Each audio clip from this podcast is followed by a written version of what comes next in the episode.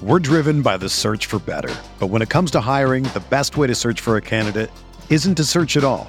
Don't search match with Indeed. Indeed is your matching and hiring platform with over 350 million global monthly visitors, according to Indeed data, and a matching engine that helps you find quality candidates fast.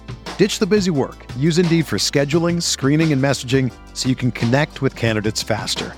Leveraging over 140 million qualifications and preferences every day, Indeed's matching engine is constantly learning from your preferences, so the more you use Indeed, the better it gets. Join more than 3.5 million businesses worldwide that use Indeed to hire great talent fast. And listeners of this show will get a $75 sponsored job credit to get your jobs more visibility at Indeed.com slash BlueWire. Just go to Indeed.com slash BlueWire right now and support our show by saying that you heard about Indeed on this podcast. That's Indeed.com slash BlueWire. Terms and conditions apply. Need to hire? You need Indeed. This podcast episode is brought to you by Coors Light. These days, everything is go, go, go.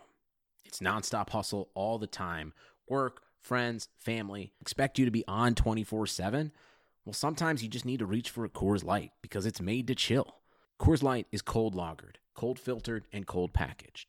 It's as crisp and refreshing as the Colorado Rockies. It is literally made to chill. Coors Light is the one I choose when I need to unwind. So when you want to hit reset, reach for the beer that's made to chill. Get Coors Light in the new look delivered straight to your door with Drizzly or Instacart. Celebrate responsibly. Coors Brewing Company, Golden, Colorado.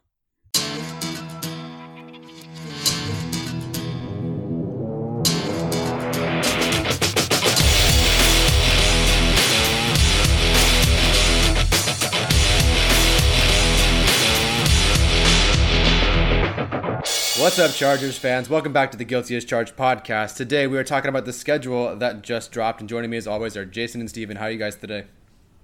Doing great. How are you? Doing great. Thanks for asking. Oh, me too. Uh, I'm doing. I'm doing pretty well. I'm doing swell. Awesome. All right. So the schedule is in front of us. We're gonna go through it. I think week by week first, and then maybe some overall thoughts and maybe a record prediction. Up to you guys. I don't know. So up Oh. first, the Chargers will be traveling. They do not get a home game for Week One. That makes sense because the Rams are going to take it in their own, their actual stadium, to be honest. So Week One, they are traveling to Kansas, not Kansas City. Gosh, I'm already messing up. They're traveling to Cincinnati to play rookie Joe Burrow in his first game ever. Good luck, kid. I think that's a win, to be completely honest, guys. What do you think? Yeah, that's that's a tough opener for Joe Burrow, especially with that offensive line. I know they're getting Jonah Williams back. Well, not necessarily back because he didn't even play a game last year, but you know that's going to be a tough opener for the rookie. And like you, I expect the Chargers to win that game as well. Uh, I won't. I won't speak of, for whether they'll win or not. Uh, I'll try to avoid that as much as possible.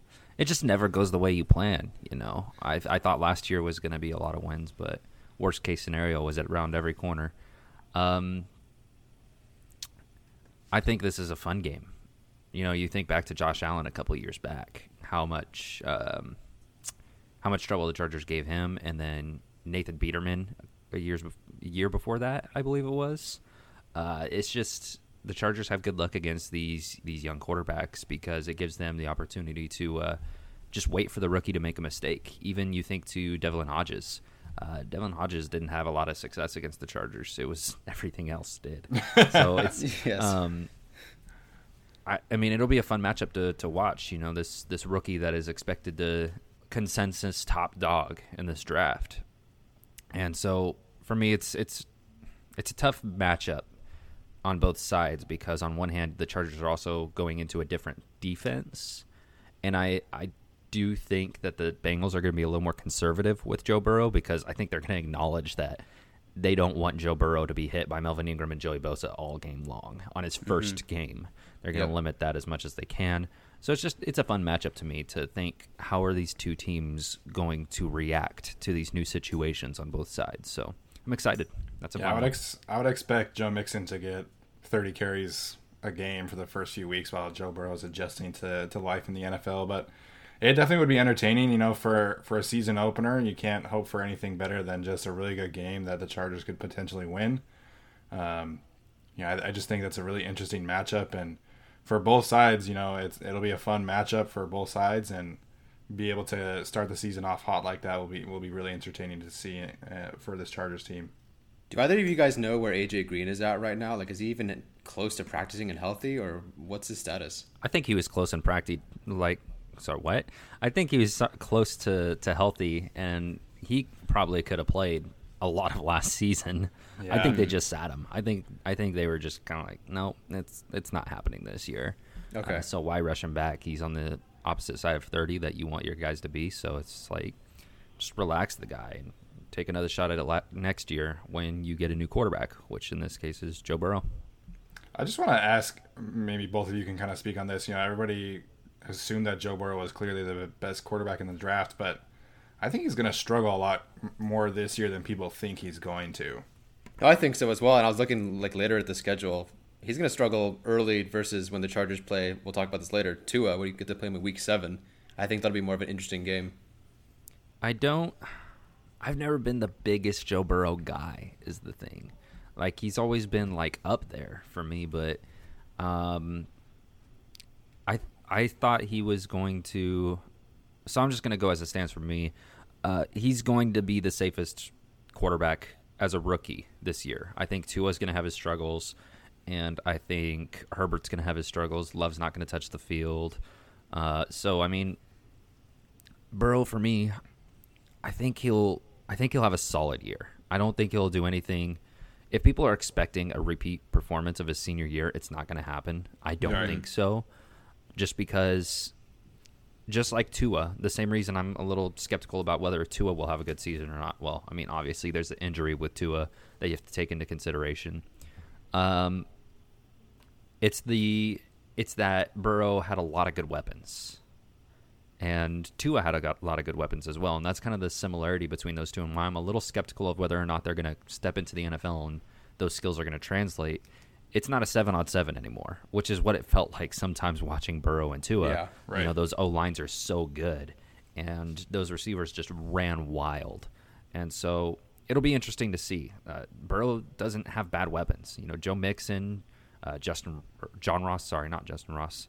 Um, and then AJ Green, of course. So it's like he's got guys yeah. that can make plays. So we'll see. We'll see. I don't. I don't know if he's going to struggle necessarily. I don't think he's going to be excellent though. All right. Let me spin it this way then. If the Chargers started Justin Herbert Week One, would Herbert actually be the Rookie of the Year favorite? Oh man, um, he does have the talent around him, but that's tough. I feel like, I mean, obviously it depends who's starting, but I feel like the quarterback that would have the best chance of putting up numbers would be Tua because I think the Dolphins would be behind in a lot of games. They don't really have a great mm. running game to lean on. Because Joe Burrow has Joe Mixon that the Bengals can give him 30 carries a game and, and kind of limit his exposure, like Jason was saying earlier. Whereas Tua, if the Dolphins want to be competitive at all, it's going to be because Ryan Fitzpatrick or Tua are throwing the ball 40, 50 times a game. So I think from that standpoint, it would be one of them. But you know, I wouldn't be surprised to see one of the running backs, you know, Clyde Edwards Helaire maybe make a run at Rookie of the Year. Um, I think it would just be, it's going to be tough for any of these quarterbacks to really stand out the way like Kyler Murray did or Baker did because of, of the big numbers that they were putting up. Mm-hmm. I don't think Justin Herbert, Rookie of the Year? Okay, assuming he starts week one, right? Is what you said? Yeah, everybody starts week one. Uh, dud of the year. oh man! now, if Herbert starts week one, which I I think all three of us would be pretty surprised if Tyrod is not starting, but absolutely, if Herbert is starting week one, I think the Chargers would really be doing their best to limit him and be very conservative and you know maybe Ryan he gets Tannehill. to 20 yeah Maybe he gets mm-hmm. 23 or 4 pass attempts a game, but yeah, I think from a numbers standpoint, the the player that's going to have the best chance of putting up big numbers from the quarterback standpoint is going to be Tua because like I said, you know, they have no running game, they have no offensive line, so he's going to be chucking it deep as much as he can to DeVante Parker, whereas Burrow and Herbert would be uh, be able to lean on a running game and a defense from a from that standpoint too. I'll just say before because that was a little harsh saying. I, I just want to say, if they sit Herbert the entirety of 2020, I can understand the pick. I can understand mm-hmm. it. I might not like it, but I get it. If they intend to play him, let alone start him in 2020, there's a problem because they're not they're not acknowledging the the shortcomings. They're not acknowledging the development that needs to happen. Which I mean, Telesco saying they'll be patient with him kind of gives me like the sense that they understand. They think they can fix it, which is a whole other story. Um, if you see something, if you see the things wrong with him, but you know you can fix it, that's a whole other story. Then I get why you drafted him. That's right. fine.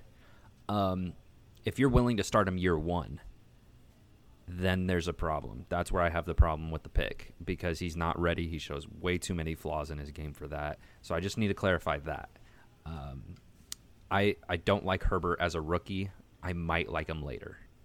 That's the unfortunate of it. So if you're if you're excited for him this year, I don't think it's going to happen.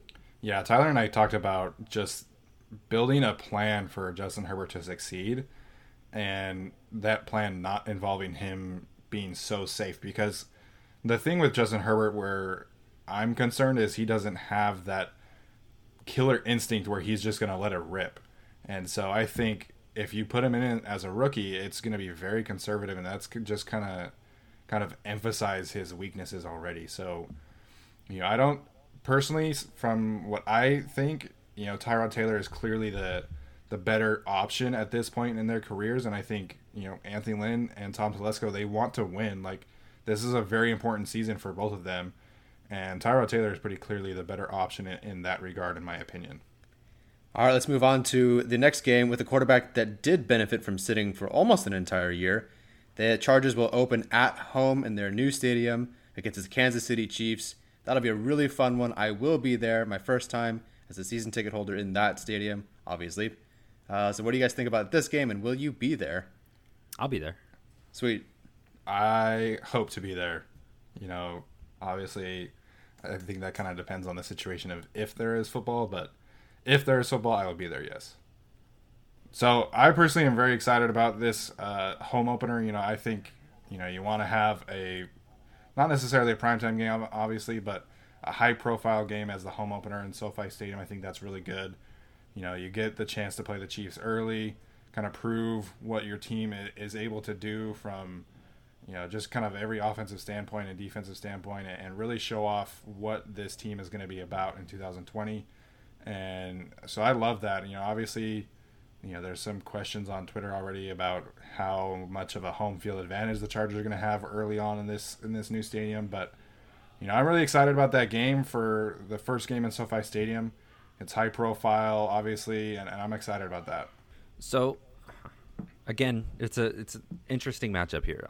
I just want to ask real quick. Sure. How much better did the Chiefs get this offseason? Do you feel? Not as much as they should. I don't know. They couldn't really do a whole lot, but I don't think they got that much better, to be completely honest. Although I know I think Andy Reid said he's ready to take the offense to like the next level. He's got another step to go up because he's got Edwards Helaire now, which is a little scary. Yeah, I mean, obviously, I think their one weak link on one weak link on offense was the running back position last year, and, and they get a much better runner this year. Um, but I don't think that their defense really solved any of their issues from last season. Um, but I mean, the, the, Chiefs, when they're at their best, you know, I think they're the best team in the league, and they proved that last year by when they won the Super Bowl. So I don't know if they needed to get much better outside of the corner position and the run, running back position, and they at least solved one of those. Right. So I was just, I'm just like wondering in that early matchup who to watch for in terms of like new matchups that we haven't seen before. Right. And all I can think of really at this point is Kenneth Murray versus Clyde Clyde Edwards Helaire. Sure. And then KJ Hill slash Joe Reed adding depth to a receiver room that already dominates the Chiefs corner room. The Chiefs corner mm-hmm. room is just awful. Um, and then of course we've got um, you got Tyrann Mathieu who could travel all over the field and take care of whatever slot receiver is where. but I'm just I'm just interested to see this matchup. I don't know if it's going to be um, similar in the sense like there have been a lot of close games between the Chargers and the Chiefs ever since Right. Mahomes has taken hold, and it seems like the Chargers are one of the one teams in the NFL, if not the only team, that has shown, hey, we we got the blueprint. We can stop Mahomes, and they just- they just can't beat him. But um, so I'm interested to see how this game goes. Is gonna are they gonna flip the script at all? Is KC finally gonna have this breakout game against the Chargers where finally they just completely dominate the team, or are the Chargers gonna continue the script of nah, we can contain Mahomes, and now we can fire back. So we'll see. I'm I'm interested to, to watch this one. Obviously, it's a home opener, so I'm really excited about it. But in terms of like roster versus roster, I don't know what to expect. You guys want to say whether they win into this one or not? No, I don't do that. I think they'll have a good chance. You know, obviously the Chiefs are very explosive, but I, I don't know. It, it's really hard for me to say whether they'll win a specific game when it's May. You know, at, Well- like at this point last year, I figured that the Chargers would be looking at like a ten and six season at worst, and then Derwin James got hurt, and then Russell Okung had an embolism, and so you just never really know in May how this team is going to do really game by game. I think predicting a record overall is is a little easier and a little more realistic, but going game by game and saying they'll win this one, they'll lose with this one in May is is a little uh, tricky for my taste. Cool. even well, I'll up do to the even up to the point where you're in the season, the the day before the game, it's still like so hard to tell. Are they going to win Yeah. or lose? And there was a point in the middle of Miami game where I thought they were going to lose to Miami. So I Yeah. mean, you just never Yeah. know. You just never know. Yeah, I don't think they'll get swept this season, but I will say they will split. Yeah. At least. So I, I guess if I'm going to go with one game they're going to win against Kansas City, it'll be the home one, obviously. But, I mean, who knows? The last time they won was in Kansas City, so who the heck knows? Let's move on to week three versus the Carolina Panthers. Another at home one is nice. The only real storyline here, I guess, that I can think of is, is Turner versus Okung. Uh, how do you guys feel about this one? Um, Not versus, but you know. Yeah, that'll be interesting. And and Michael Schofield, who is going to be coming back. Oh, you're Los right. Angeles. So Schofield and Okung versus his old team. That's going to be a little interesting. But uh, you know, the key matchup there is going to be the linebackers against Christian McCaffrey, and you know, I think that the Panthers are better than they were last year because Teddy Bridgewater is an upgrade over Kyle Allen. Um, Robbie Anderson there is an interesting fit. You know, he I I'm not like scared of their receivers. You know, I think DJ Moore is very solid and Robbie Anderson is very solid. Um, but really, if the Chargers can contain McCaffrey at least a little bit, I think they'll be able to win that game. You know, their defense is going through a rebuilding stage, and they drafted all defensive players in the draft, so they're Yeah. young on that side. So that should be a good experience for the Chargers offense and kind of get in a rhythm before the the next two games, which are tough. But really, like I said, it's going to come down to containing McCaffrey or not, and that's going to be the the key factor in that matchup.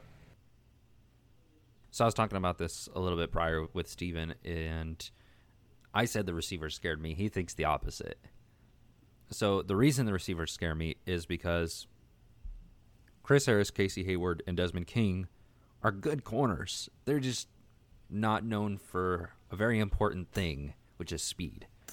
Um, the Panthers receivers are the opposite. They're okay receivers that are very well known for their speed.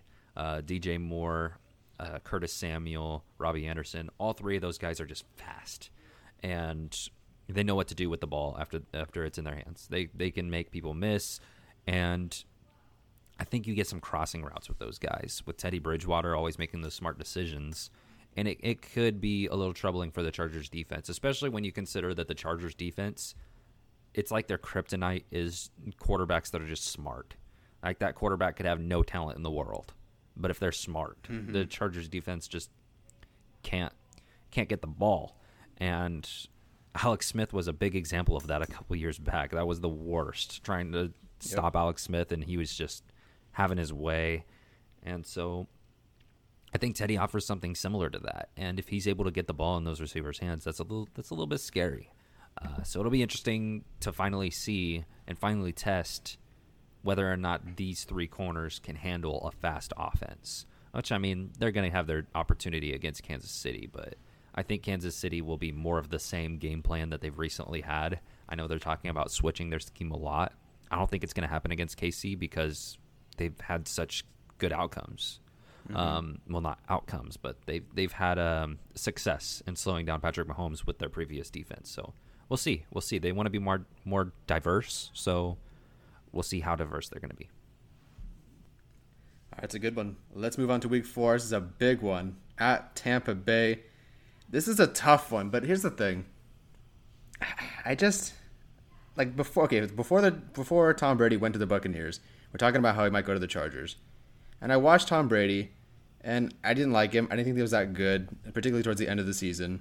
And now he's on the Buccaneers, and everyone's saying, "Oh well, that's a that's a pretty clear almost loss for the Chargers." And I get that traveling is tough, and I do think Tom Brady early in the season is going to be tougher than Tom Brady later in the season. But I mean, like I'll stick to my gut. Like I didn't think Tom Brady looked that good to finish the season. I'm not a huge fan of his currently, like today. Obviously, he's one of the greatest ever. And Belichick isn't coaching that defense. I don't know. I'm just not really like it'll be a tough game, and they have to travel East Coast. It's going to be tough. But I just I don't think it's as tough a matchup. I guess, even though I could totally see them losing. I don't know. How do you guys feel about this one? Yeah, I totally agree with you. I think the toughest part about this game is going to be traveling. Um, I just never really understood like the fit of Tom Brady in the Chargers offense of old, I was like, okay, I can understand that, but obviously with the new offense that they want to do, it didn't fit at all. But I don't think Tom Brady fits with Bruce Arians' offense at all because Bruce Arians wants to just chuck it deep to Mike Evans and Chris Godwin on every other play. So, you know, I I'm, haven't really seen the arm strength out of Tom Brady to make me be scared of this matchup. And you know, I think from a receiving standpoint, Mike Evans and Chris Godwin are great. I think they're the best duo in the league but I'm not like terrified of of this matchup like you are. But I actually think the opposite. I actually think getting Tom Brady early is better than getting Tom Brady late because early he's not going to be in a rhythm with this new mm-hmm. offense with his new team. Whereas if they were playing them late, I think he would at least be in a rhythm and be very comfortable. Comfortable at this point, he's still going to be feeling the feeling the situation out. Um, but I'm not like I'm not going to say that the Chargers are going to win, but I'm not like terrified of this matchup either. Mm-hmm good luck checking it down to Ronald Jones all season. Yeah, my gosh. like, that's not going to happen. Uh, so this will be interesting in the sense of, again, those smart quarterbacks are their kryptonite, right? These smart quarterbacks just have their way. So we'll see. Um, Tom Brady, I mean, last time they saw Tom Brady, he broke everything. So, I mean, I want to say, sure, it'll be fine but at the same time, man, that Tampa Bay offense looks scary on paper. It really does. When you factor in Rob Gronkowski as well, I don't know, man. That's gonna be it's gonna be interesting. I mean, I'm I'm confident that Derwin James can stop Rob Gronkowski two years removed from playing. So mm-hmm. I mean, we'll see. We'll see. I'm excited for that one. Nice. All right, let's move on to Week Five at New Orleans for Monday Night Football, the first primetime game of the year. This one is tough. I think this one of the first five, this is their closest thing to a, a sure loss. It's just tough to go there and win, especially if you're Tyrod Taylor, because all he does is go to New Orleans and have a terrible time. First, he gets benched after the first in 2017 because he threw one interception that bounced off the receiver's chest. And then the next year, he goes, he throws the game winning touchdown almost and then they miss the PAT and the Saints win the game. So it's just it's just an interesting one, but I don't know. I think it's going to be tough for the Chargers to win this one. Drew Brees always has their number ever since whenever he left. So this is a tough one. I can't see them winning this one, but I'd love it. What do you guys think? Yeah, you can you can go ahead and slap an L on this one. Um, I would give the Chargers maybe a one percent chance of winning this game. Like it's it's not happening. Wow. You know, all we're going to hear that week is about how Philip Rivers is no longer with the Chargers and they should have kept Drew Brees. That's all we're going to hear yeah. all week long. It's like, well, Philip Rivers is a Colt now, so obviously that didn't work out. It's like, well, okay, calm down. Um, this one, Saints. The Saints are are always good because they ignore the salary cap, so they can just sign whoever they want and be great. So unless we get the same refs for the Chargers that the Rams get, that would be nice. I would I would be okay with that. Um, I think it'll be closer than than you guys think. I just think that this Chargers team is going to rely a lot on that defense, and that defense can work against Drew Brees. I don't know about you guys, but Drew Brees in the second half of the season looked very similar to how you guys are describing Tom Brady. It Tom didn't Brady. look good. Mhm. No, it It didn't. did not look good. I mean, it, it looked fine, but I think it's still going to be close. I think the Chargers defense can hold the Saints offense. I think Casey Hayward and Chris Harris are going to be a handful for Michael Thomas. Um, and I don't know if you guys know how I feel about Michael Thomas, but I won't get into that right now. Hate you, Michael Thomas. Um, I just, I, I don't know. I think it'll be a close game. I think it is going to come down to Tyrod Taylor, and I hope to God, for my heart's sake, that it isn't a situation where he scores a game-winning touchdown, they miss a PAT, because I like Michael Badgley, and I would never like him again. I'm done with kickers. It's not happening. If you miss a PAT in that situation, uh, it's back to square one. I just They no missed the kickers. PAT in that game, got the ball back, and missed a field goal, and then and then lost the game. Oh, I would absolutely lose it. I would I would lose my mind. It would be flashbacks to Koo and Sturgis and all the worst people ever um, that have kicked for the Chargers. It's just no, no, no more, no It's more special really- teams problems. It's really funny for me because the the Utah teams that I've been fans of growing up, they've always had a really good kicker. Like every single year, they have a good mm-hmm. kicker. And then with the Chargers, it's always been the opposite. So my relationship with kickers has been really up and down for sure. All right, let's bring up some nightmares then about kickers and the Chargers. Week six, they play the Jets. so that's great after a, a tough Monday night football game, I guess. That's, I mean, they get to go home, play against a team that's really not that good. Yeah. How do you guys see this game playing out? Yeah, the the stretch of weeks two through five is is tough, and then after that it gets very easy in my opinion with the Jets, Dolphins, Jaguars, and Raiders. But specifically the Jets, you know, outside of Jamal Adams, they don't really have a lot of like blue chip players, and mm-hmm. and you know I know they drafted Mekhi Becton, but I think rookie year Mekhi Becton's going to struggle a lot, specifically with speed rushers in the NFL. Line up Melvin Ingram across from Mik- Mekhi Becton and just watch. Yeah. It'll be so much fun. It's gonna be an, a bloodbath. Yeah, send all the stunts that way. Yep. Yep. And Nwosu and Ingram, and then just attack Becton with those two on each shoulder. It's Yeah. gonna be it's gonna be a nightmare.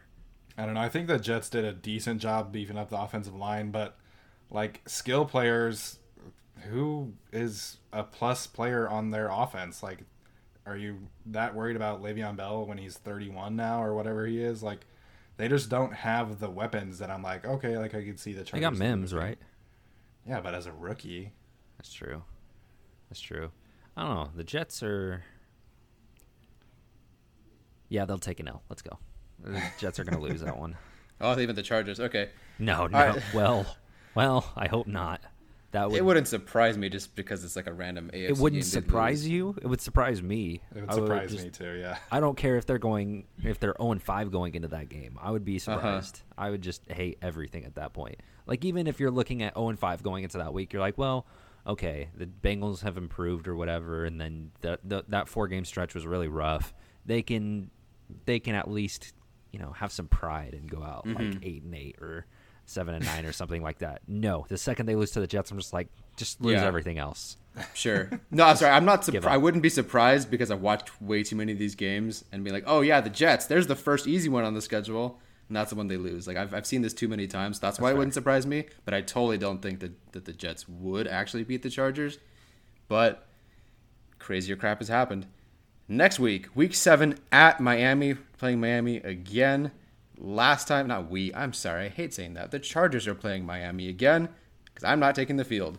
Miami is vastly improved, but I, I can't really say they're a, a better team. Hopefully, things aren't as close heading into the first half as the last one. Like you, Jason, I was absolutely terrified watching DeVante Parker and Josh Rosen tear up the Chargers defense.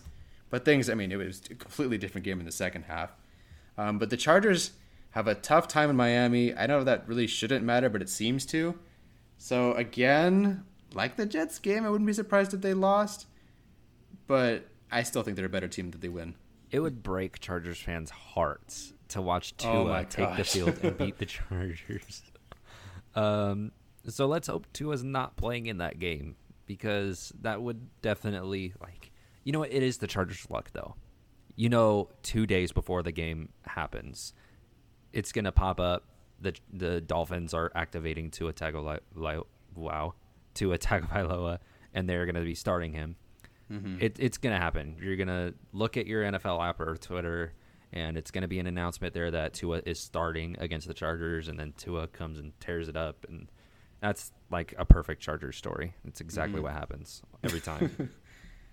Yep. Yeah, so that's going to be very interesting. You know, in this standpoint, you know, they travel to Tampa Bay, to New Orleans, back to LA, and then back to Miami. So that's a lot of traveling in four weeks. Um, and like you said, they have a weirdly tough time playing at Miami, but we'll see. Similar to the Jets, they just don't have a lot of players where I'm like super worried about them. You know, their offensive line should be much better, but I mean, they were like the worst offensive line last year in the league. So, um, obviously, if Tua is playing that game, I'm a little, I'm a little more nervous than if Ryan Fitzpatrick is playing that game. Um, but it's just going to be very interesting to see and and potentially see Tua on the field for the first time, like Jason is saying. Like, I wouldn't be surprised if that is happening either.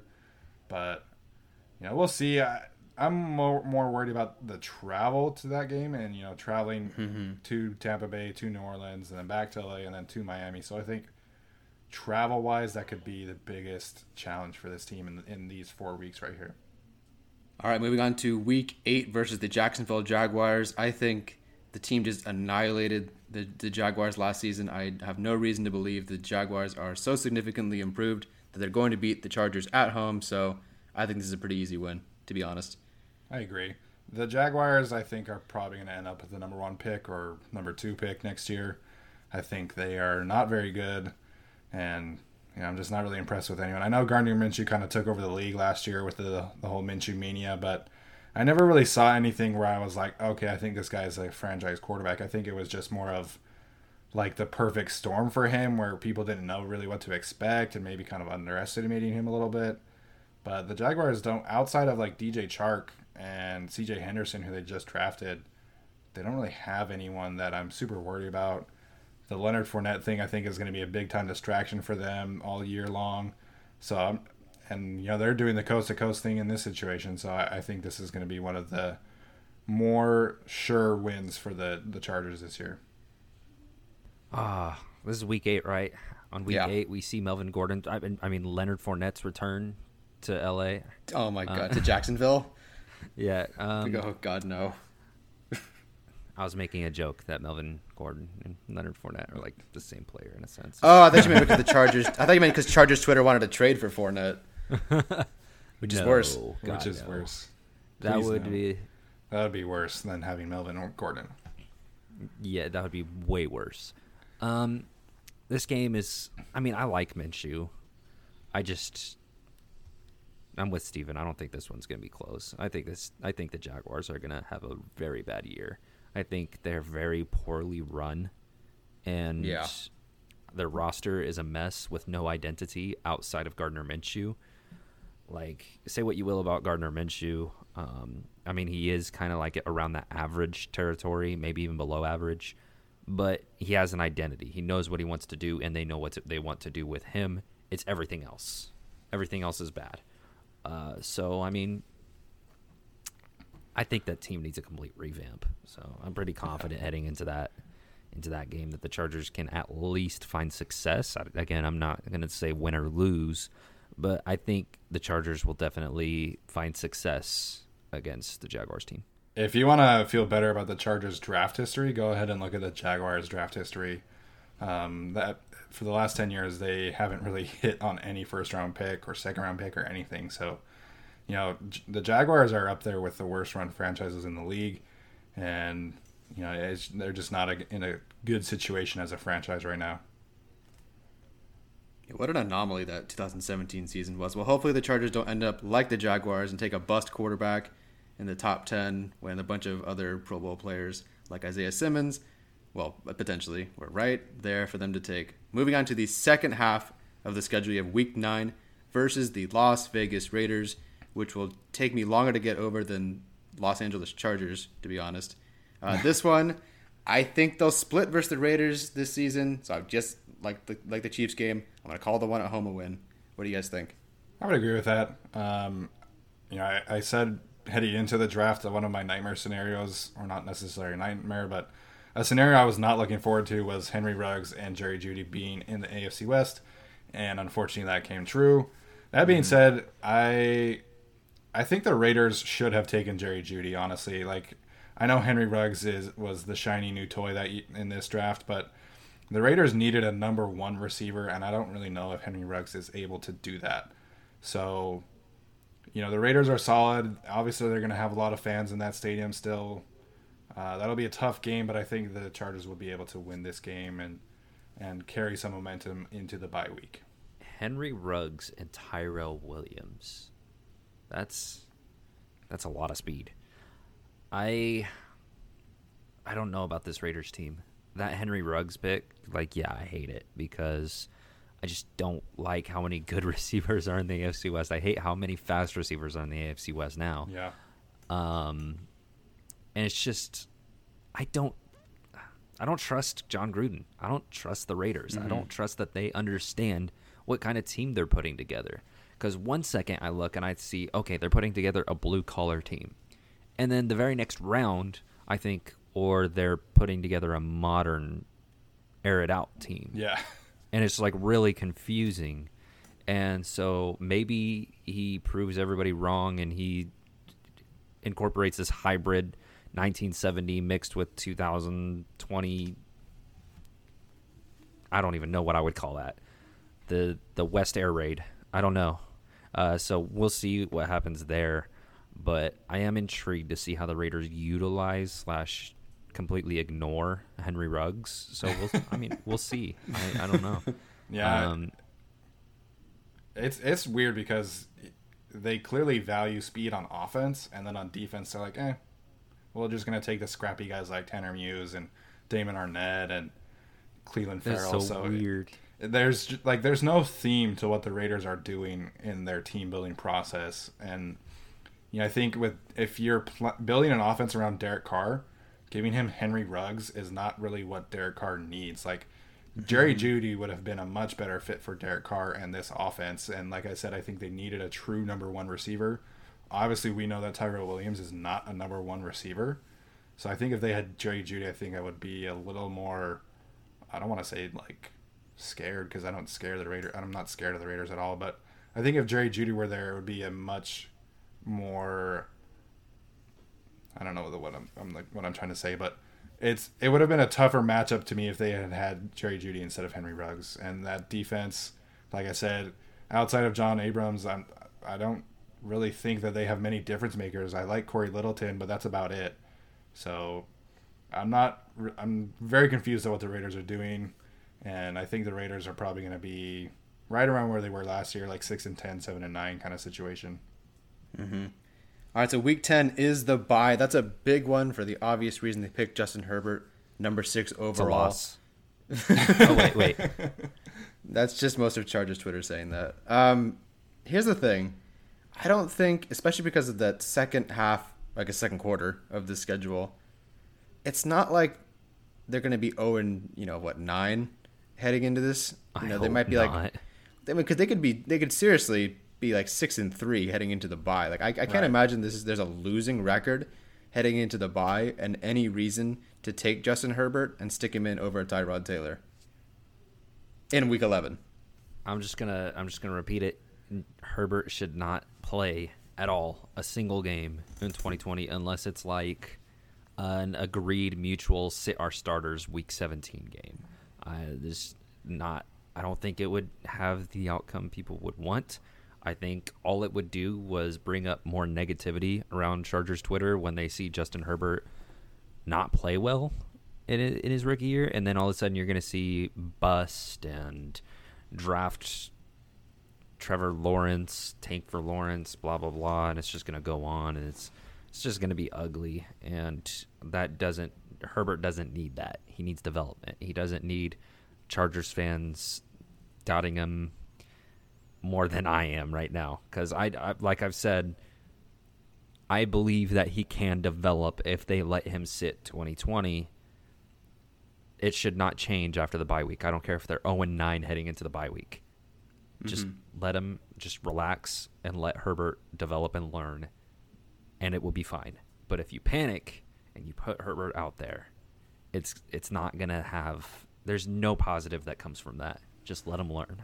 Let him let him just develop. Yeah, I'm on the same page there. I, I, in general, unless you have like an Andrew Luck type prospect, I think your rookie quarterback should sit for a year, and that's proven to be the recipe for success in, in letting quarterbacks develop where they can sit behind a veteran for a year. And you know, in this situation, if the Chargers are, I mean, realistically, the Chargers are going to be, you know, at worst like four and five, and even then, you're still in reach for the playoffs, especially with an extra wild card team this year your mm-hmm. goals are still in reach. So if it comes down to like the last two weeks and the Chargers are, you know, clearly out of the playoffs, like okay, I can understand it. But then, you know, you're you have a tough game against the Broncos and a tough game against the Chiefs. That would be a really difficult situation for Justin Herbert to come in and and get his two starts. So, like Jason and I know Tyler feels the same way. I think Justin Herbert should sit all year. If for some reason that they do decide to put him in over the bye week is the best week to do it in my opinion because then you give him all the bye week, all week 11 as you know taking starter reps to get him in. But you know I'm with Jason here. I don't think Justin Herbert should be playing this year unless Tyrod is injured. Man, that'd be a tough one though. He gets he would come in week 11 then at Denver, then at Buffalo, and then versus the Patriots. Right. So that'd be that would be a tough three game schedule right. for a rookie quarterback to come in. So, but let's move on to that week 11 game originally I looked at this and I thought, well, okay, the Chargers get the Broncos after the bye. That'd be really great. They travel to Denver, but they do have a bye week. Maybe that's more likely that they'll win. Maybe that's true. But they did the exact same thing last year when they had a bye week, traveled to Denver, and then lost to Drew Lock. So, how do you guys see this game playing out overall? Uh, this is going to be really interesting to see how Drew Lock develops. I think the Broncos had a great draft.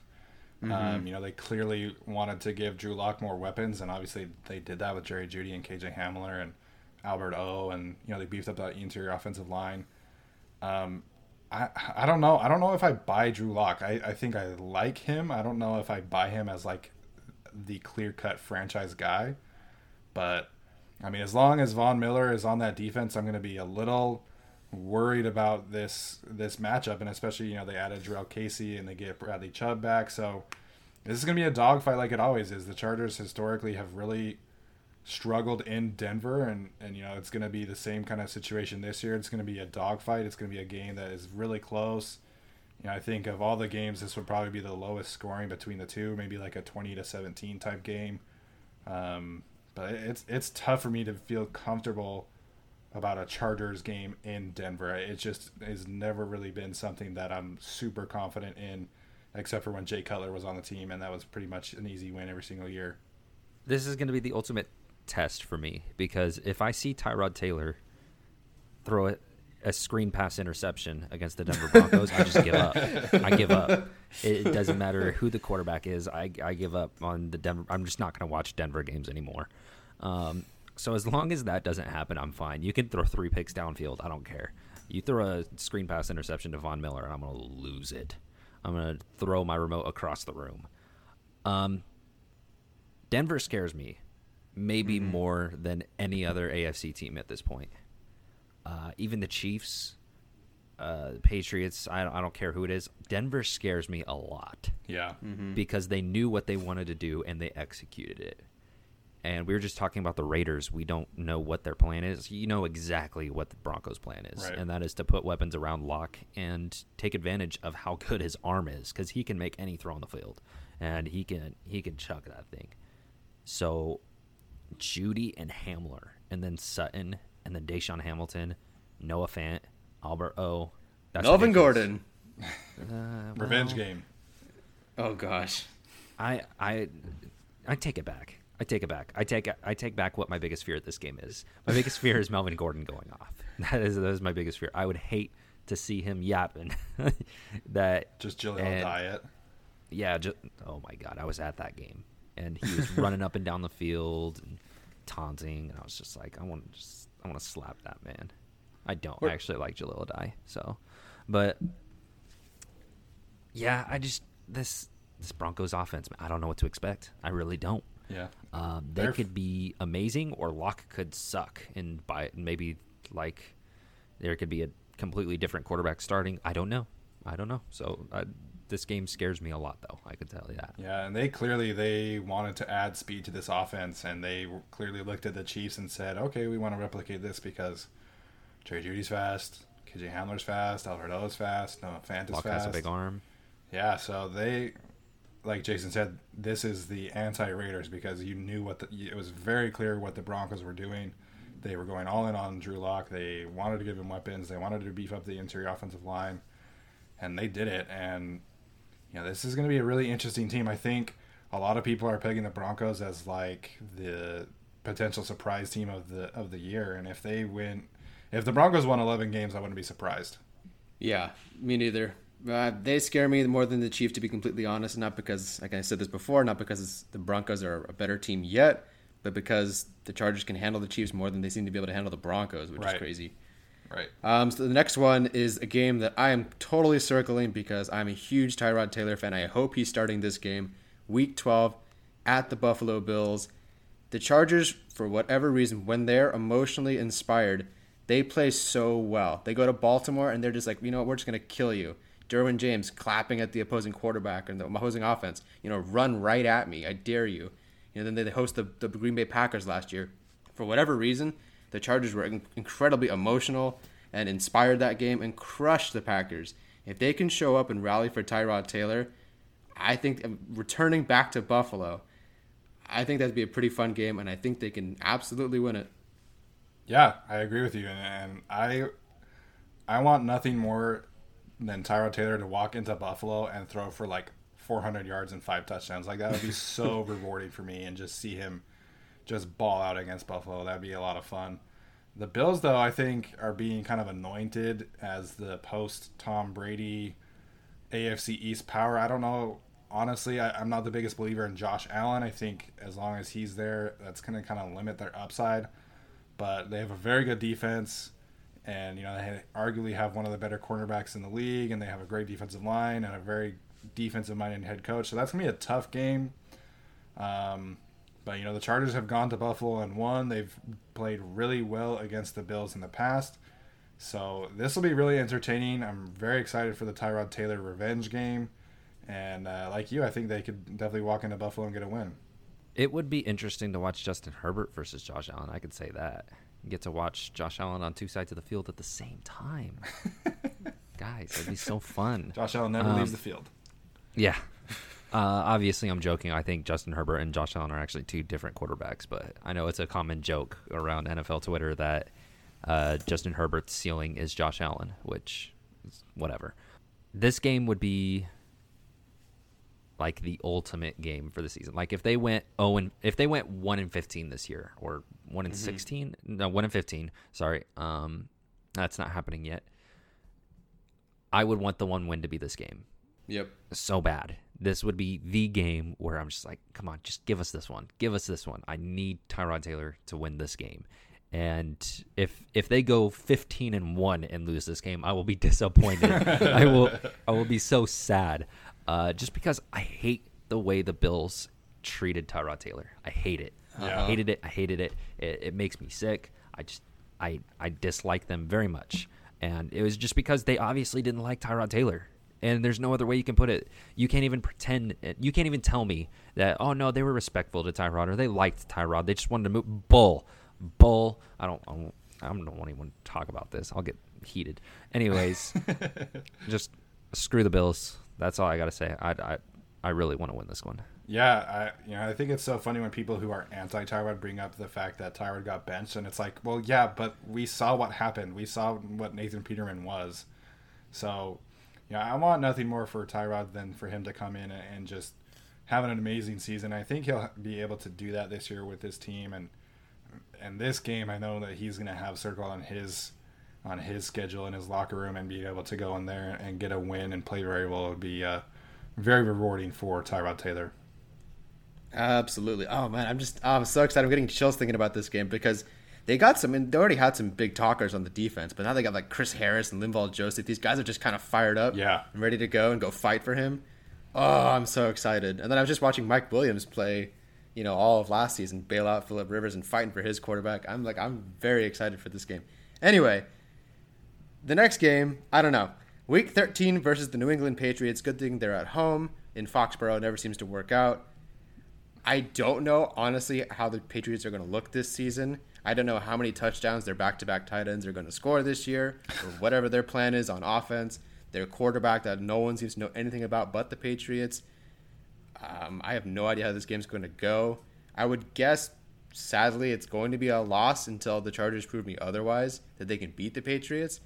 But I have like this is a big question mark. I have no idea how this game is going to go because I have no idea what kind of team the Patriots are going to be this season. Yeah, it, it's just very confusing because a normal team with a, a new incoming quarterback would theoretically head into the draft and free agency and say, okay, we're going to give our new quarterback a lot of weapons. We're going to beef up the defense, you know, like the Broncos did. But the Patriots just let all their free agents walk.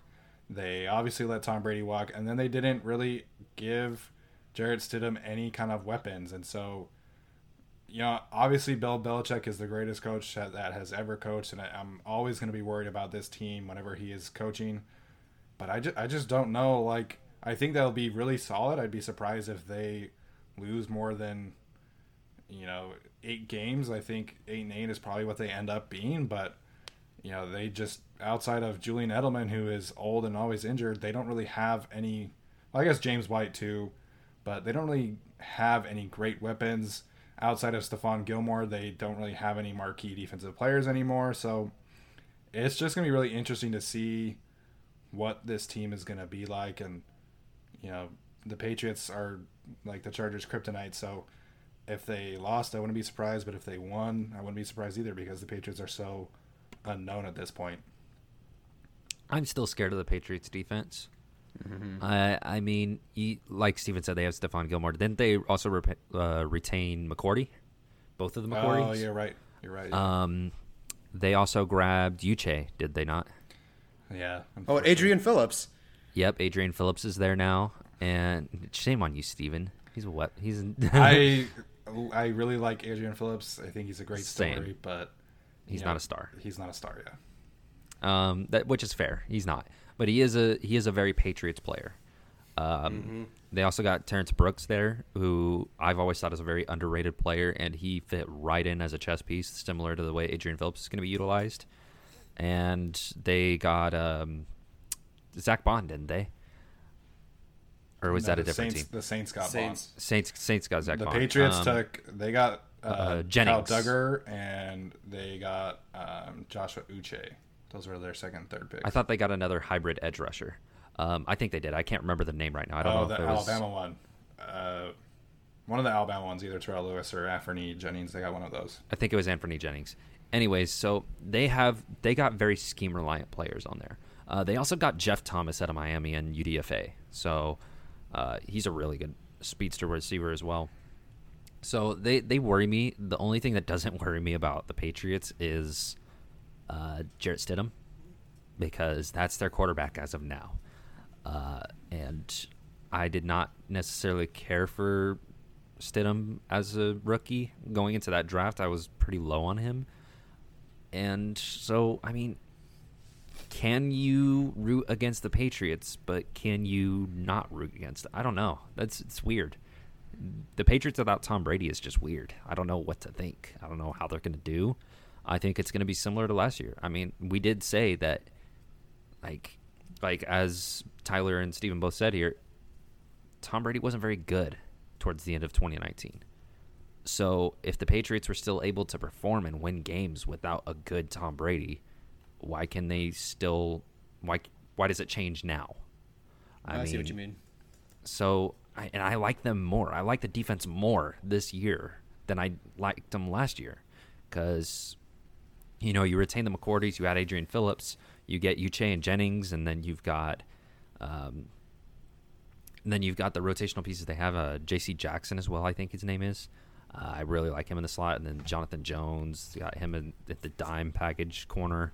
It's the players everywhere, chess pieces everywhere, and that's what the Patriots defense is. It's a big game of chess, dude. They don't need they don't need a bunch of kings and queens out there. They just need a couple pawns placed in the right spot, and boom, they're they're an elite defense. You're just like, well, dang it, every time.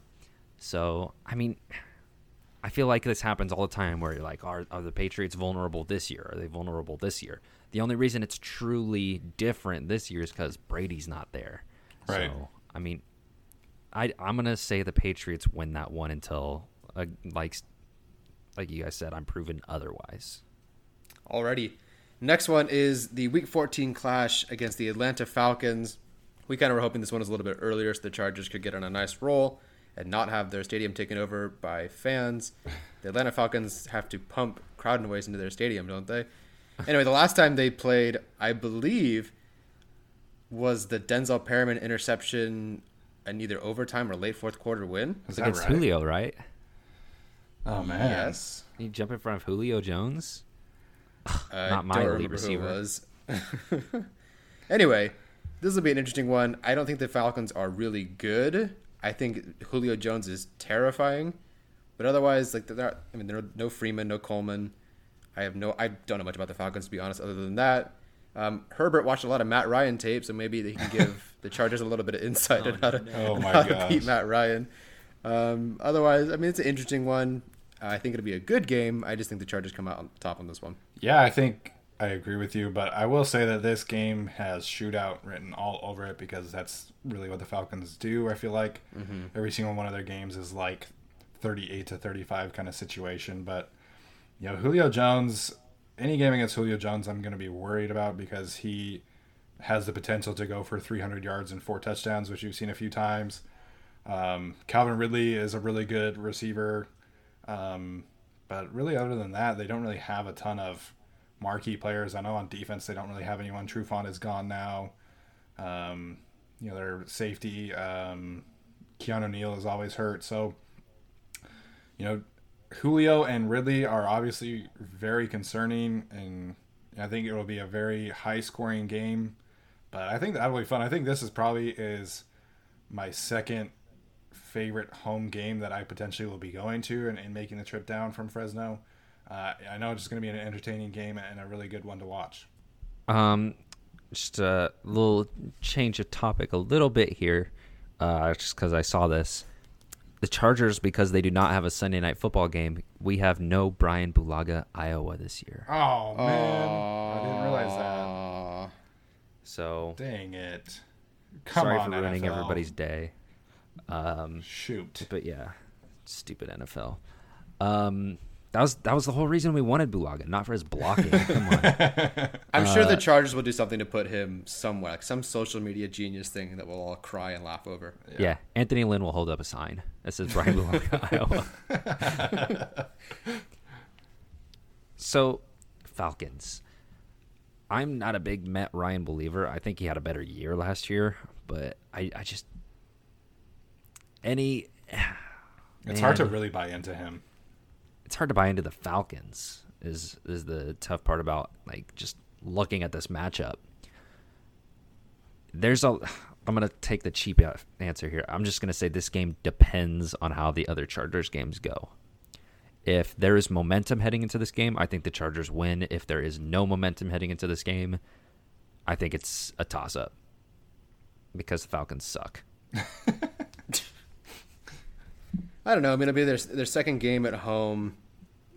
I I mean, if they beat the if they beat the Patriots, my gosh, that'll be momentum, and especially if the week before they rallied and beat Buffalo, that's a ton of momentum. But I even think without momentum, to be completely honest, that they can they can beat this Falcons team. Yeah, which is what I was saying. It's like a toss up. If there's yeah. if there's no momentum heading into that game, I think it's 50-50 just because like the Falcons lose against some weird teams.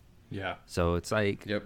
I don't know, stuff. They'll lose like a game to the Jaguars, and then the next week they'll go into San Francisco and beat the 49ers. Yep. Yep. Yep. All right, let's move on to Week 15 at Las Vegas Raiders, their second primetime game, or the Chargers' second primetime game of the season on Thursday Night Football. I said they would win earlier, so I will say they will lose on the road here. I actually might go to this game because that'd be kind of fun. But um, oh, it's Thursday. Never mind, not going. Yeah. I won't see you guys there. See ya. How do you guys feel about this one? I, Thursday night games are always a toss up. You never really know how the road team is going to do in those kind of situations. You know, obviously we saw the Thursday night game in Oakland last year, how poorly that went. So I, I, I don't know. I, I'm not expecting high, a high performance, a high level performance, excuse me, from the Chargers in this game. Granted, it Vegas isn't super far away, but uh, I hate Thursday night games. Honestly, I wish the NFL would, would get rid of Thursday night football games. They're never high quality games, in my opinion. And as much as I love football, I'm sick of seeing poor quality football on Thursday nights. Uh, Mm-hmm. Anyways, that's another rant for another time. But yeah, I think the Raiders probably win this game. Um, Derek Carr sucks. Moving on. Look, if the Chargers were going to sweep any AFC West team, it would be the Raiders. Yeah, I mean That's that's true. what it's been in the past. I think, really, like you're saying, I think they split the Chiefs, they split the Broncos, and then they hopefully sweep the Raiders. That'd be great. That would be great. And I mentioned this on Twitter too. This game is low key like a, a separate bye week heading into week 16 and 17 and possibly the postseason because they'll play on the 17th, I believe, and they don't play Denver again until the, either the 26th or the 27th, which I guess we'll get into now. Week 16 versus Denver, which could either be a Saturday or Sunday game. If it's Saturday, be a nice little primetime game, and their only home primetime game of the entire season, which would be nice because I'm paying a lot of money for these tickets, and a primetime game would be great. Yeah. Um, so I said they lost earlier, so they'll, they'll win here and split the series. What do you guys think? Yeah, I really hope that this game is prime time, especially Sunday night football, so we can hear Bryan Bulaga, Iowa. um, but yeah, I think they split with the Broncos, and I think they'll win this game. Um, yeah, as much as I hate what the Broncos have done, you know, in this kind of situation, that's going to be a must-win game for both teams. So that'll be really entertaining, especially if it's a primetime game, and, and be really exciting for for this Chargers team. And you know, historically they they've played Denver tough at home, much tougher at home than on the road anyway. So yeah, I'm with you. I think they split against the Broncos. At this point, I'm expecting Drew Lock to be in kind of a, a rhythm on the back end of the season. I expect him to be finally. It's going to be clicking for the Broncos. I feel uh, that chemistry with Jerry Jeudy is going to be on point. Um, this is also the time of the year where Keenan Allen has four touchdowns, and we're hoping to God he doesn't get the six again. um, so Keenan will score two more touchdowns in this game, and then he won't score again for the rest of the year. And we'll finally like there's going to be speculation at some point if this keeps happening, guys. There's going to be people are going to think there's something a little fishy going on here with Keenan Allen's stat line. Um, but this is the time of year where I'm always, you know, this is the time of year where we're just sitting there like, is play are the playoffs still possible, or is there a way we can mess this up? And so, I mean, this is the kind of this is the time. Of, there's no more Phil Sumber, guys. There's no more Phil Sumber. It's Oh, Well, there wasn't Phil Sumber last year either. It was just kind of whatever that was. it was Ty. It's Ty Sember now. It's Sounds good. Ty, or T Tis December. December. December. There you go. December. Um, God, um, I I already talked about the Broncos. So I don't know what to talk about this time. Just I'm move on if you want. spitballing. Move on. Time to go. Move on. All right. So next one is against week last one of the season. For some reason, always Kansas City. Week seven at Kansas City. Is there a chance that this game is just a scrimmage game between both teams because the Chiefs have like the number one seed and the Chargers just are going to get stuck with the seventh seed anyway? Yeah, that, Justin I think Herbert that's- versus Jordan Ta'amu. Oh my gosh! Don't forget that Chiefs also have Shea Patterson. Oh my God! Yes, yes, yes, yes, yes. It's going to be Please. incredible because you have Jordan Ta'amu and Shea Patterson, and you know Andy Reid is going to turn one of them into like a second round pick in a couple of years. If if Andy Reid turns Shea Patterson into a viable starting quarterback, I will just. I won't understand. I might. If if Andy Reid ever gets fired, I'm just gonna go to whatever team he becomes a head coach of. I'm just I'm just gonna be happy, uh, rooting for him. Uh, but man, I I really hope Shea Patterson plays in this game. Please, God, if you could give me one thing this season, That would be give me Derwin James versus Shea Patterson on one play. that would be one play. That would be more fun than Nathan Peterman. I think it would. I mean, Shea Patterson, he does have a lot of good physical tools. I just we'll move on because I've I've trashed on Shea Patterson enough. Yeah. He was the only guy not drafted, so I'm pretty sure he knows. Like he's aware. I think everyone's pretty much aware. Also, the Chiefs did, I believe, sign Nathan Peterman, so and they could make that work. They what? Not recently, not like not like this offseason or anything, but they before they did have Nathan Peterman. I'm pretty sure. Did they really? I believe so. And then the Raiders got him, and he can't go anywhere. I don't know. Well, the the Raiders. Oh, do the Raiders still have him? Yeah, the I Raiders the Raiders cut DeShone Kizer, so they kept Peterman over Kizer. That's so interesting. Why? Why is? Hmm. Never mind. You know what? Jon Gruden's DeShone weird. Kizer might be an interesting player to bring in for like a camp arm and see what he has. Because I actually, Kizer has some. You know, what? no, just whatever. We're not going to talk about DeShone Kizer. Nah, on this anybody that sounds like Kaiser or Kaiser, they're just gonna ignore and forget. So yeah, so we're not gonna the Kaiser. God gosh. forbid, like God forbid, one of these coaches has Kaiser Permanente. I was, they wouldn't go. They wouldn't go. Oh my gosh. You, you need to go to the doctor. No, No, I I'm not can't. going. Flag planted, no Kaiser ever. oh my gosh. Anyway, so that's the entire schedule. Do you? I know Jason doesn't want to. I think this team will win more than ten games this season, barring some significant injuries. I think if it's the Justin Herbert show, I'm a little worried about them crossing ten wins. But honestly, this schedule, I think our listener John Ayers pointed this out. They have like the fifth easiest schedule in the NFL this season. What? And it and it shows because even even though the AFC, well, based on win loss Based on last year's like that. wins, yeah. Yeah, uh, and Fernando Ramirez. we know better. Fernando Ramirez said that it's the tenth easiest schedule in the NFL based on last season's records. Well, thanks a lot, John. Liar. So Get out of here. Yeah, this is really interesting. You know, I firmly believe that this Chargers team overall is better than the one last year. You know, they mm-hmm. plugged a lot of holes with Linval Joseph, Bryan Bulaga, Trai Turner, Chris Harris. Even Nick Vigil is, is a an upgraded linebacker depth situation going on there. Um, Josh Kelley, I think, is going to be very interesting. But, you know, all of it's going to hinge on Tyrod. As much as I believe in Tyrod, you know, unfortunately, we have seen some bad football from him. Granted, it was in Cleveland, which was literally the worst situation that Tyrod could have been in. Um, I believe in Tyrod, and I think this team could win nine or ten games. So, I, yeah, I would expect that to be the case. But you know, last year I thought that they would win eleven games or twelve, and then everything went to shit. Um, so it, it's just really in May. It's tough to predict fully what this team is going to do, and, and especially in a shortened off season. But you know, I believe in Tyrod Taylor. I believe what this team can do around him. And you know, right now, gut feeling says that this team is like nine and seven. I'm not going to give my record. I'm not going to do it. I'm not going to do this. Okay, how about this? Do you think the Chargers make the postseason, especially considering the seventh seed?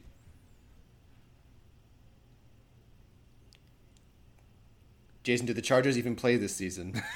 Yes, they play. there we go. we have a They prediction play. from Jason.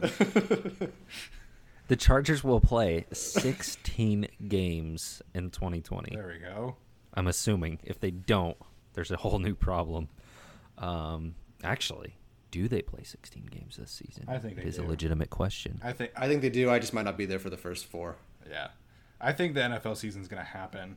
Um, I think the NFL cares too much about money to not have a season. So Thank God for money. I in know. football. yeah, whether or not there are fans for the first month, I think that is going to be you know the debate. But I think the teams will play games, and I think they'll have at least two preseason games and somewhat of a training camp. But yeah, I just think this team improved in enough areas where I'm comfortable predicting a nine and seven season, maybe ten and six. You know, if the cards fall the right way, but you know, really the toughest stretch here for me outside of the last three weeks, obviously against the division teams. You know, it's it's Tampa Bay and New Orleans back to back. I think that's really tough, but you know, there's not really like a death row type of schedule in the in this season, and so yeah, I think the team is going to have a good season. I don't know if they'll have a great season, but you know, I could definitely see this team making the playoffs. I think it's going to be a fun season regardless. Yeah, absolutely. Absolutely. I still think this is just a, a season to just see what happens. Because it just seems like where our quarterback can run and I get to cheer. that'll be fun. Yeah. I'll tell you what though, this is the Raiders opening. Other than the Panthers, they go play the Saints, then the Patriots, then the Bills, then the Chiefs, then a bye week, then the Bucs, than the Browns, I guess. But then Chargers, Broncos. I mean, they have it tough. Like they have a really rough same same you know player same teams, but their schedule is just rough to open the season. Whereas the Chargers get a little bit of a break. Cincinnati, Carolina. But I mean, yeah, those that week four and week five, and I guess you know, week two if they beat the Chiefs, we'll know by week five what kind of team this is. Right. You know, bar, barring injuries and whatnot. So I don't like know you- about that. I think there's still identity that's going to have to be sorted out. I mean, this team has played with Philip Rivers for as long as I can remember. So, I mean, there's going to be they're going to need to sort some things out. Just because it's in theory on paper, sure they have it sorted out, but it's a whole other story. The second Tyrod takes the field and it just feels different. You know, it's just there's a lot of um, and I again we're going to bring up this chemistry thing because we talked about chemistry all like the past two years now in the sense of like oh line chemistry and um, and then the chemistry of the O line heading into this season, and it's the same thing at quarterback. This team's going to have to have to find a chemistry with Tyrod Taylor uh, between not just Tyrod Taylor and Keenan Allen or Mike Williams. I know they've talked about that. But you're also talking about Tom Telesco having a chemistry with Tyrod Taylor and understanding what he needs to do for Tyrod Taylor to find success.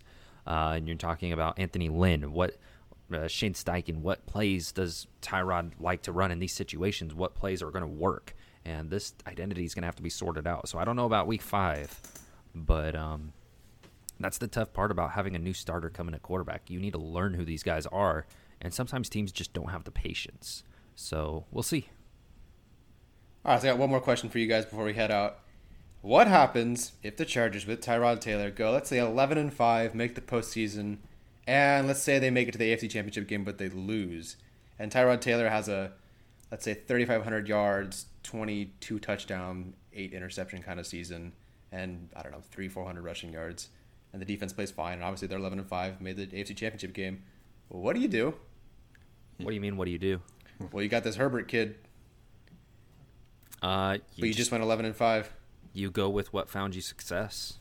I mean, I mean, you don't just move on from Tyrod Taylor after that kind of season. I would again be mad. I would be mad at my own team for letting Tyrod hit the streets. I Right. mean, I think I think if t- you got to reward your players, you know. Right. And if Tyrod Taylor goes and has a good season, just because you drafted Justin Herbert doesn't mean that your entire plan should change like that. Like you don't just give up the success just because you spent a, a number six pick on this guy. And I don't know, trade him, do something, but go with what's worked. Uh, quarterbacks can stick around until they're like 40 years old nowadays. So, I mean, Tyrod Taylor, if he has a big season and you can get six years out of him, that's fine. Trade trade Justin Herbert and just roll with Tyrod, and you know that that's that's a success. You know, and I think people are getting caught up on this. Is like it it like it would be a failure if Justin Herbert never started for the Chargers and it was Tyrod Taylor's show going forward. It's not a failure. You're not drafting a quarterback because you think the other quarterback on the roster is going to fail, right? You're just getting more options for your team down the line. Um, whether it be Tyrod Taylor or Justin Herbert, you're getting more people into that quarterback room in the case that something bad happens, in the cases that something fails, because as of now, it's Tyrod Taylor's team. So the only way for it to not be Tyrod Taylor's team is if Taylor loses it. And I firmly believe that because this team likes Tyrod Taylor. Mm-hmm. So, I mean, if you're telling me that they're going to move on from Tyrod Taylor after a, a good season like that and Anthony Lynn won't throw a fit, I mean, Right. I, I, I firmly believe that Anthony Lynn would throw an absolute fit if they moved on from Tyrod Taylor after a, after a good season from him. So I mean, and again, Herbert is another option. He's not the answer. He's not the answer until he gets on the field and proves that he is the answer. He's just another option. So if if Taylor gives you success, that's that's the option you choose. That's your quarterback. Yeah, in that kind of situation, if they go to the AFC Championship game, you have to bring Tyrod Taylor back. In the NFL, you you don't know how long windows like that are open. So if Tyrod Taylor takes his team to the AFC Championship, you have to bring him back. And you know, we've pointed to the Chiefs situation with obviously the players are different, but the Chiefs situation with Alex Smith and, and Patrick Mahomes is very similar to what we're kind of thinking for the quarterback for the quarterbacks uh, going forward. So if the Chargers are nine and seven and and they lose in the wild card, then like yeah, obviously you, you know you pivot to Justin Herbert and you move for move towards the future.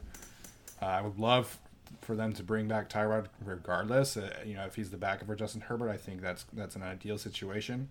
Hmm. But if they are eleven and five, go to the AFC Championship game, you have to bring Tyrod Tyrod Taylor back, and you have to ma- keep him as your starter. And I think in that situation, Anthony Lynn would definitely be doing that. And so it's just really interesting. I, I wouldn't go as far to say that you trade either one in that situation. I think you keep both because you want to see what Justin Herbert can do at some point, and um, you want to be able to see what you have in that investment before kind of just shipping him off. But I want Tyrod Taylor back regardless because I think if he's Justin Herbert's backup, I think that's a great situation. If they do great and do go to the AFC Championship, then obviously I want him back even more. But in that situation, I would want him to be the starter next year as well. All right, guys. Thank you very much for sharing. I am very excited for this schedule. I know all of Chargers fans are. We all want to be 16 and 0, make the postseason, win the Super Bowl, and finally be able to say something to other Raiders fans that are fighting with you on Twitter about how you're not, you haven't been relevant for the last 20 years, or ever, I guess. Anyway, uh, Steven and Jason, where can Chargers fans and any other Raiders fans find you on social media? Raiders fans, yeah, add us, Raiders fans. um, Steve and I Haglin on Twitter and GAC Podcast. Uh, please leave us some reviews on whichever podcast platform you are listening to. Did you say Podclast? Did I? Squat Kessenberry. I meant to say podcast. I'm sorry. Maybe you did say podcast. Maybe I heard it wrong. I don't know, Tyler. How did you hear it? I heard it the way you did, Jason. Oh man. All right, sweet. then I love it. But I'm just polite. Um, It's been a long day. you can find me at Centauri13 on Twitter and at GAC Plodcast um, Nice. on Instagram. Oh, man. Um, GAC Podcast 17 on Instagram, I believe. I don't know. Actually, I'm having. I'm gone. I've got what? I think I'm having a stroke. oh my gosh. Um, I forgot our Instagram. That's it's GAC podcast. No, it's GSC Podcast 17. Very nice. Well, Okay. this is Tyler. You can find me at Tyler J. Shoon on Twitter or the Glilty is Glarged Blood Blast on Facebook or whatever you want to call it with a bunch of L's. Uh, anyway, that's it for today's episode. We'll see you guys on Tuesday.